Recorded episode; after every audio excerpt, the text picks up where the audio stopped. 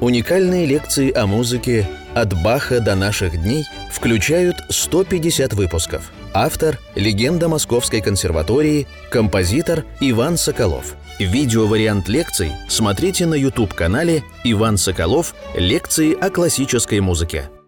Дорогие друзья, мы начинаем очередную 142-ю лекцию нашего цикла композитора Иван Соколов о музыке. В прошлой лекции – вернее, в прошлых трех лекциях мы начали разбирать творчество Рахманинова, такую любимую, наверное, одну из самых любимейших моих тем.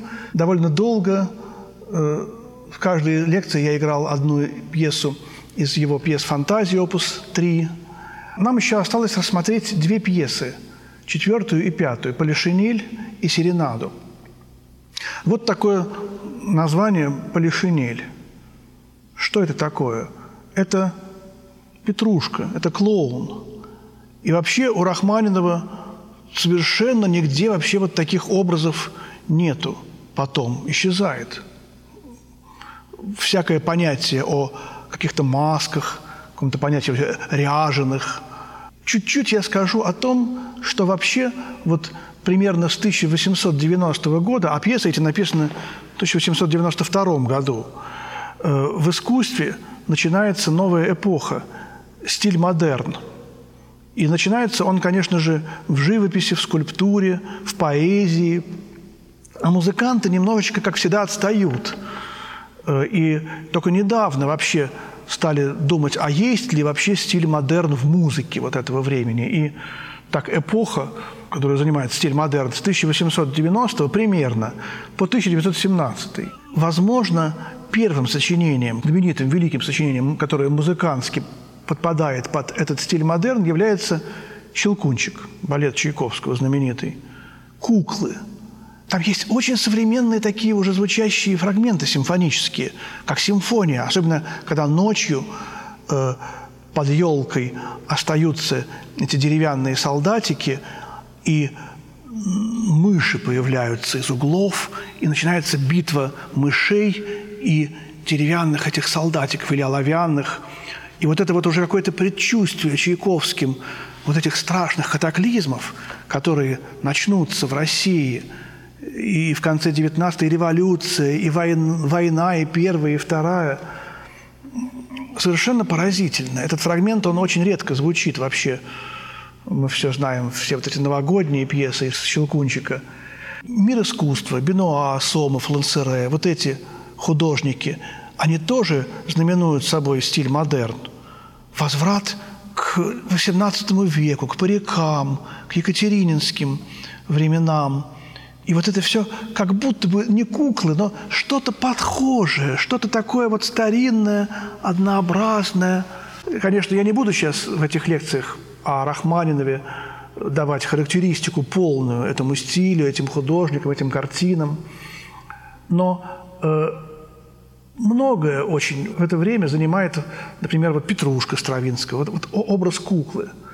Э, Соловей, балет Стравинского на тему сказки Андерсона, где два соловья, настоящий и игрушечный, вот как бы соревнуются, известная сказка. Мы знаем э, самые поздние примеры. «Лунный Пьеро» Шонберга. Мы знаем балет Дебюсси «Ящик с игрушками» 1913 года еще много-много можно привести примеров. Потом эта тема, тема кукол, тема механизации. А, в общем-то, это начало механизмов, начало какой-то вот эры автомобилей, самолетов, каких-то... Вот, и, и все это находит отражение и в музыке Равеля, опера «Дитя и волшебство», где оживают вещи, э, вдруг, так сказать, э, вещи, и куклы, и обои, и мы видим жив, живой огонь, пепел танцует. Рахманинов как бы немножко пробует, ранний, молодой Рахманинов, 18-летний, пробует знак эпохи и отказывается от него. Но в любом случае вот все эти художники великие, я имею в виду композитора, и Чайковский, и Дебюсси, и Шонберг, и Стравинский, а потом Шостакович весь будет состоять из кукол – вся эта вот кукольность, которая у него была, они все говорят, а в сущности это я. Вот этот клоун, этот э, полишинель, этот э, Петрушка – это я. Вот я художник, вот я кривляюсь, вот я должен показывать э, вам свою душу, свое нутро. А потом мне надоедает, и я начинаю, начинаю дурака валять. Я вот закрываю, тут у меня вот черненькая, тут беленькая половинка. Вот. А на самом деле там такая мешанина из разных цветов. Вот был Скрябин, было многоцветие, вот это вот разноцветное. А тут вдруг вот это вот, помните, петрушка, черные клавиши и белые. И вот эта же тема у Рахманинова. Такого не было и не будет у Рахманинова. Вот такая странная очень музыка для Рахманинова. Как будто он смахивает что-то такое. Вот потом Скрябин, помните, э, пятая соната. Мне сейчас в голову пришло, даже я не думал об этом, что начало и конец пятой сонаты Скрябина в сущности уже здесь заложены в этом полишинеле – Хотя Скрябин, ну, конечно, наверняка слушал эту пьесу. И Скрябин очень был эгоцентричным, он наверняка не запомнил. Но где-то в голове, в подсознании это необычное. Для того времени это было очень необычно. Я рассказывал, как начал играть начало пятой сонаты э, Файнберг у себя дома. Вышла домработница и сказала, Самил Евгеньевич, я уже клавиши протирала на рояле. Уже, пожалуйста, вы не трудитесь. Она могла сказать это и э, про Полишинель Рахманинова. Хотя потом здесь начинается колокольный звон.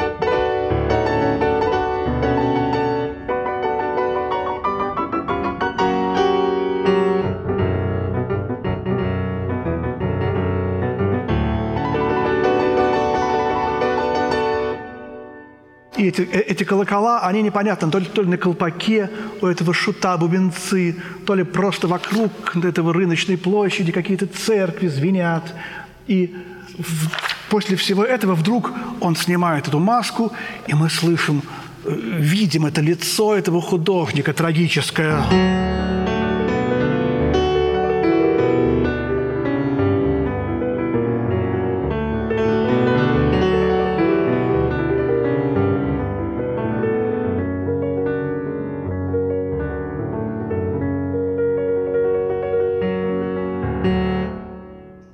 Потом опять все это, все это кривляние начинается, и радость, и боль. И он как бы такими неловкими прыжками упрыгивает, в конце концов, со сцены.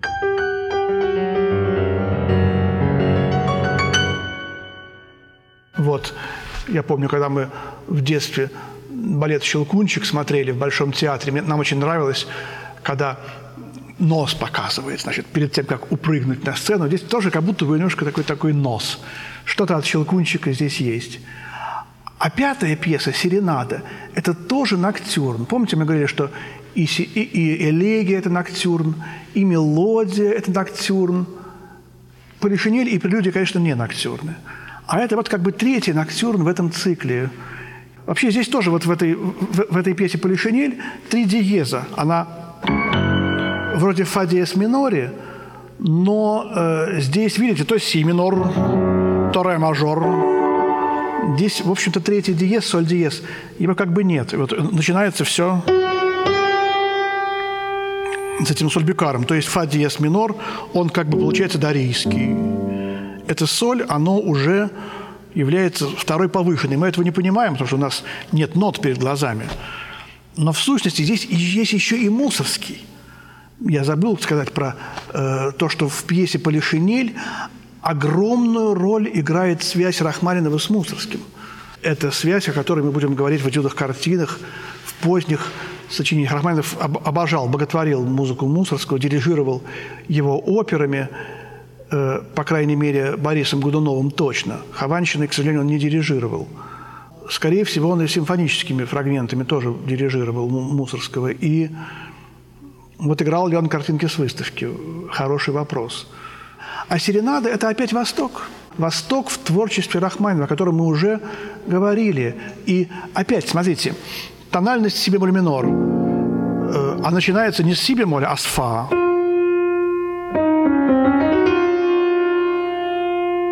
доминантовый лад, совершенно особое такое понятие в музыке, связанное с Востоком. Дальше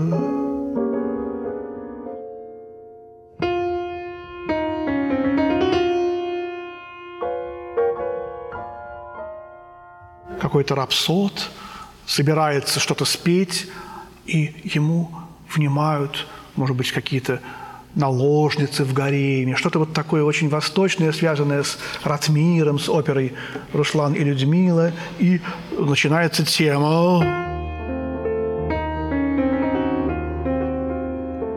Это, это доминанта даже не в своем основном виде, а на доминантовом секундаккорде, еще ми-бемоль этот гудящий, как тоника дается. Пожалуйста, здесь уже как бы весь Скрябин со, с его этими инновациями моментально как бы гениальным Рахманиновым предвосхищен, проинтуирован. Вот, и э, отвечают ему почти как, в, та, почти как вот в этом э, старом замке Мусорского. Там вступают эти духи с, с этими танцами мистическими. Здесь тоже. Что же?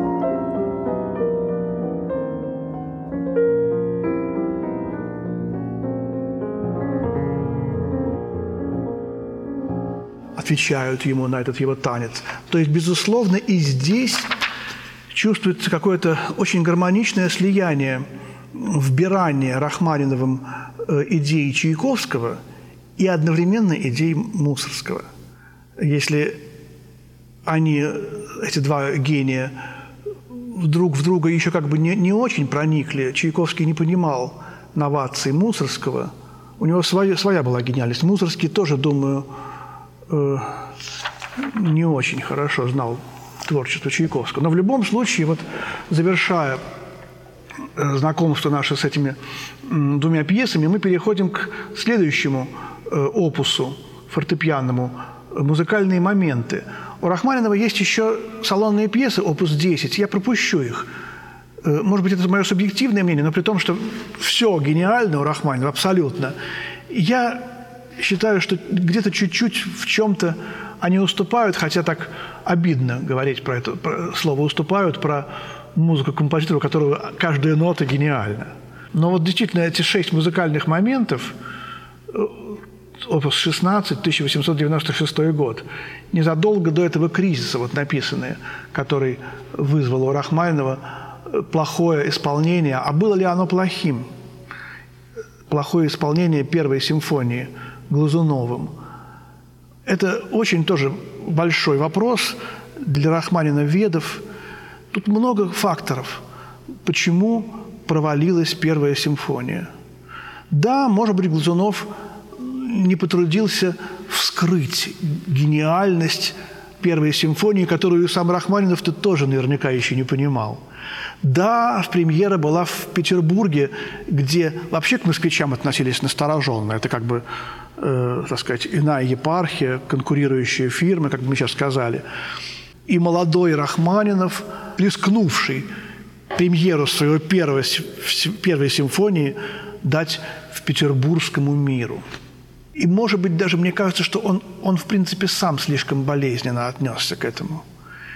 И посчитал это провалом, и наверняка это не было провалом. Кьюи писал плохие статьи абсолютно про все и много гениальных других сочинений заслужило вот эту такую же примерно оценку, как и первая симфония. Кьюи сказал, если бы в аду была консерватория, мы бы вот такие звуки, наверное, услышали. Не должен был Рахманинов так близко к сердцу это все воспринимать. Потом мы в следующих лекциях посмотрим, как он вышел блистательно вторым концертом, виолончельной сонатой из этого кризиса – Э, вот. А пока эти музыкальные моменты, конечно, Шуберт вспоминается, но у Шуберта скромность подчеркнутая. Здесь виртуозность, э, размашистость. Многие из этих пьес могли бы стать прелюдиями будущими. Вот эта первая пьеса «Пейзаж», может быть, такой левитановский. Левитан еще жив был. 1896 год, еще 4 года он жил.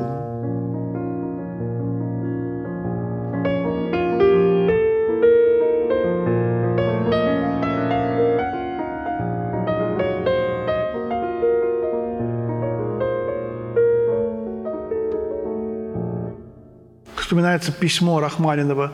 «Как люблю я эти тихие, русские серенькие денечки». Вот когда мы эту музыку слышим, по крайней мере, я представляю себе такой день без солнца, без непогоды, ну вот серенький. Вот. И опять же этот восток, серединка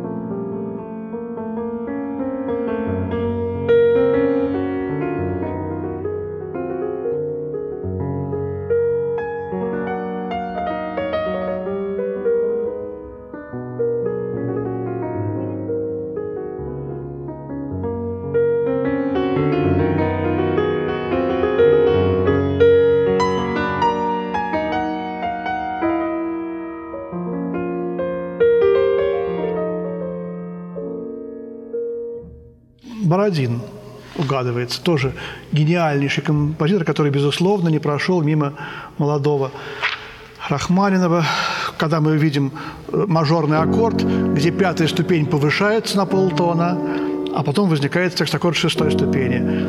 Тут же вспоминается Бородин, хотя, конечно, это есть у Чайковского, и у Глинки, и у кого угодно, но Бородин это настолько себе присвоил – Э, что невозможно его не вспомнить. Второй музыкальный момент – ми бемоль минор, шесть бемолей, излюбленная такая трагическая тональность для Рахманинова. Два этюда картины, одна прелюдия, еще вот музыкальный момент и многие романсы. Какое-то вот что-то зимнее, метельное. Очень, очень виртуозно играл, очень прекрасно, тонко играл этот музыкальный момент Сафроницкий Владимир Владимирович с какими-то э, зимними порывами метели. И метель, так назывался э, этюд, э, картина Рахманинова. Третий музыкальный момент – си минор. Вот это первая встреча молодого композитора со смертью. Умирает его двоюродный брат – тот самый, с которым он прожил вот в этой семье, где, где он оказался после разрыва со Зверевым. И это семинорная трагическая пьеса. Здесь мы уже видим, что Рахманинов знает, что такое неоклассицизм.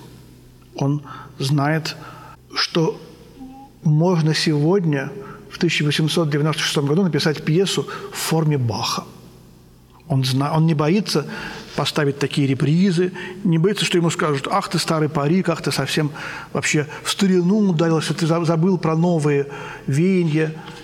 Нету у Скрябина так, такого. А Рахманинов не боится быть старомодным.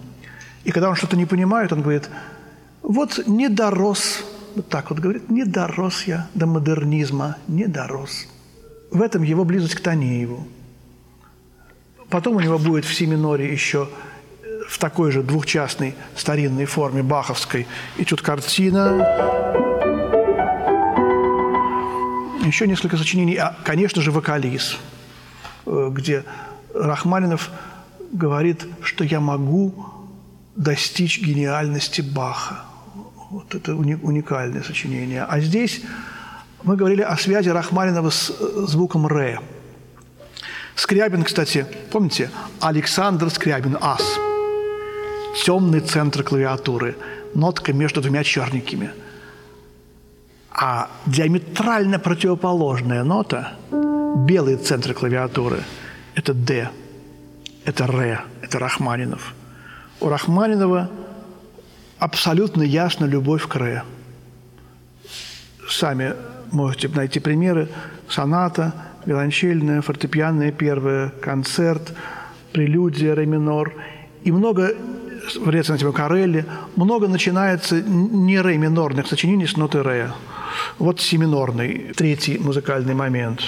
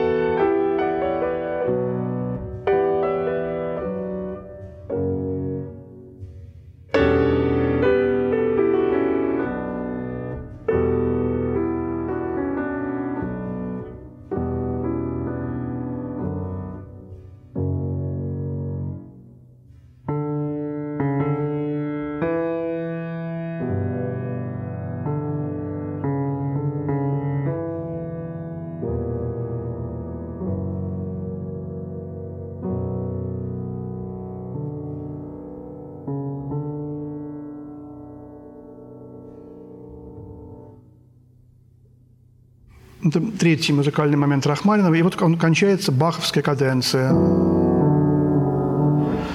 Неоклассицизм. Но по духу это очень современное сочинение, которое тоже можно сказать, и оно и, и романтическое, и символическое, символизм тут есть, и модерн тут есть, безусловно, совершенно. Потому что сплошное чувство. Вот это кружение вокруг ноты ре. как много у Рахманинова таких тем. Смотрите, третий концерт, вот это вот, э, потом идет картина опус 39, номер 7. Фактически почти та же самая тема. Вещь о смерти, которую мы очень подробно потом будем разбирать в отдельной лекции «И». И даже вот тема Карелли, фолия Карелли, которая на самом деле не Карелли сочинил, но он ее взял для своей сонаты. А?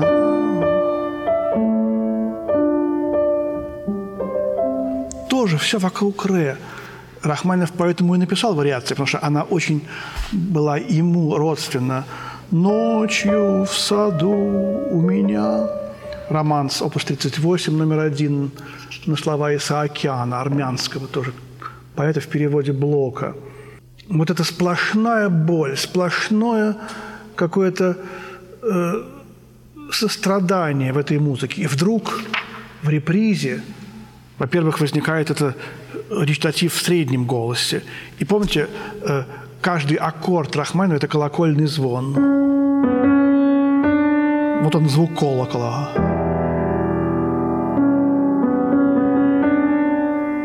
Похоронный колокол.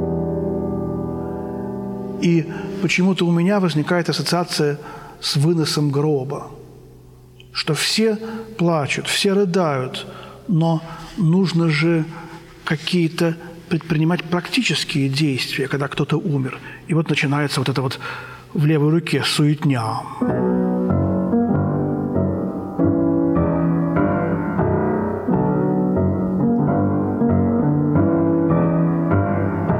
Конечно, это диез ира.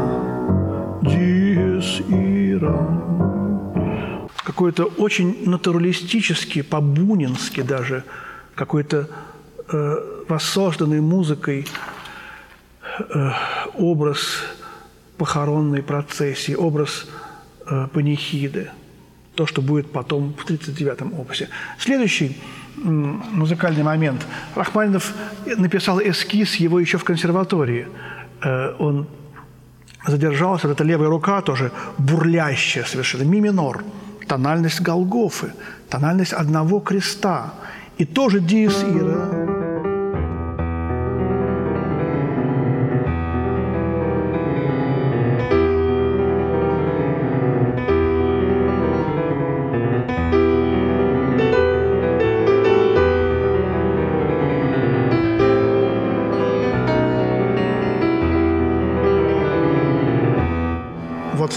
Это типичный ранний Рахманинов. Он с блеском играл этот музыкальный момент. Это тоже как бы могло бы быть и прелюдией, и этюдом картиной. Не хочется об этой музыке говорить, настолько она гениальна. Сколько здесь вот это вот...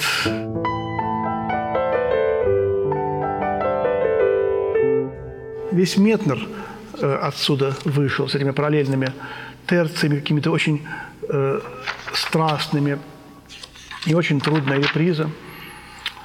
Пятый музыкальный момент из этого опуса 16-го – величественная картина Северного моря, скалы.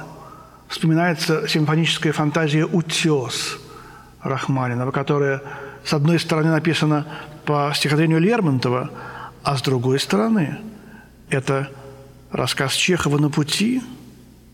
И когда Рахманинов дарит партитуру утеса Антону Павловичу Чехову, он пишет Антону Павловичу Чехову, рассказ которого на пути послужил программой для написания моей э, фантазии «Утес». Вот как бывают э, несколько программ в одном сочинении. Конечно, в рассказе Чехова «Утес» Лермонтова фигурирует. Кто хочет, может прочесть рассказ Чехова «На пути» и э, сравнить со стихотворением Лермонтова «Утес» с этим музыкальным моментом, который я сейчас сыграю.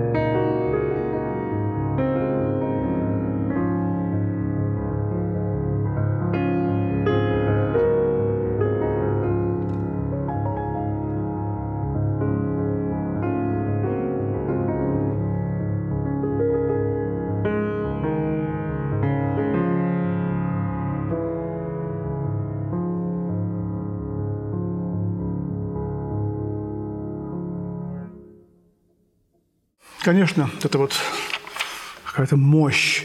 Одна гармония, ре бемоль мажор, на протяжении всей пьесы. Только два такта перед репризой, три такта, возникает ми мажор или фа бемоль мажор. И в этом приеме мы узнаем Болеро Равеля, которое лет через 40 будет написано. Вот, вот, пожалуйста, старомодный Рахманинов. Гениальное понимание того, что если ты находишься в одном аккорде, это минималь, минимализм уже, новое, новейшее течение в музыке, то надо в какой-то момент свернуть. Если каданс – это, так сказать, замена разных каких-то многообразных э, образов чем-то одним четким и твердым, вот как, например, «привет», «пока», «давай», «всего доброго», это каданс нашей речи. А если мы в течение целого часа говорим друг другу «привет», «пока», «привет», «пока», то в конце, чтобы понять, что нам надо оставаться, надо сказать «ну что?» все, то есть что-нибудь другое должно возникнуть. И это гениально понял Равель в своем «Болеро», и Сергей Васильевич Рахманинов, молодой Сережа Рахманинов, 23-летний, в своем пятом музыкальном моменте. А это, конечно, тучка. Вот это утес. А это тучка.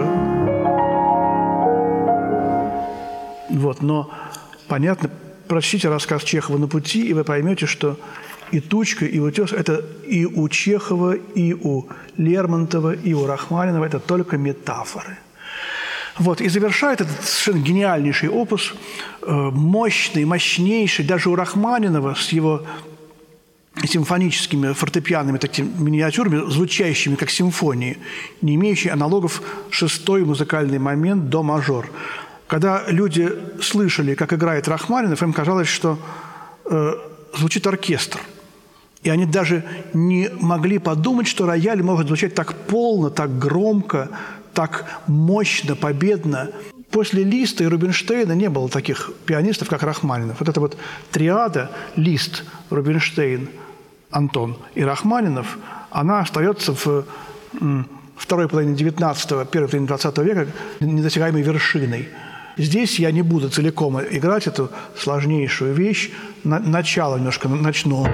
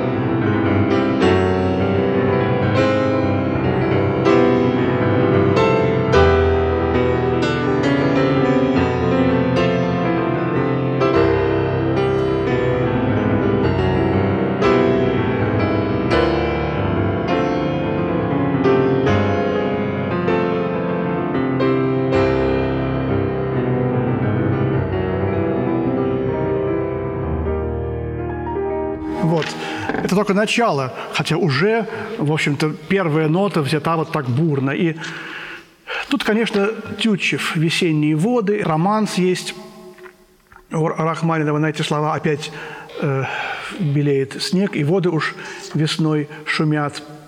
Такой любимый и много раз воспетый русскими поэтами и воспринятый Рахманиновым образ бурной весенней природы, весенней воды, когда с этих бесконечных полей э, снеговых бежит эта вода, и эти поля превращаются в озера, в океаны.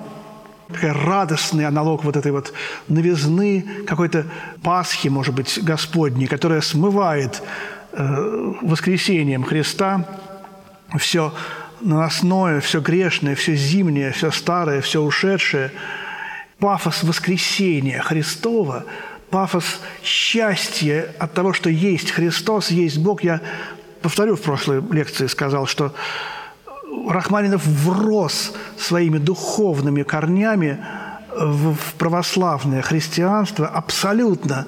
Ему не нужно было постоянно подчеркивать, что он верит в Бога, но он внутренне абсолютно был там. И вот эта пьеса, конечно, она и Тютчев был таким же абсолютно. Вот она не имеет аналогов в э, русской фортепианной музыке, когда в конце все это уже звенит.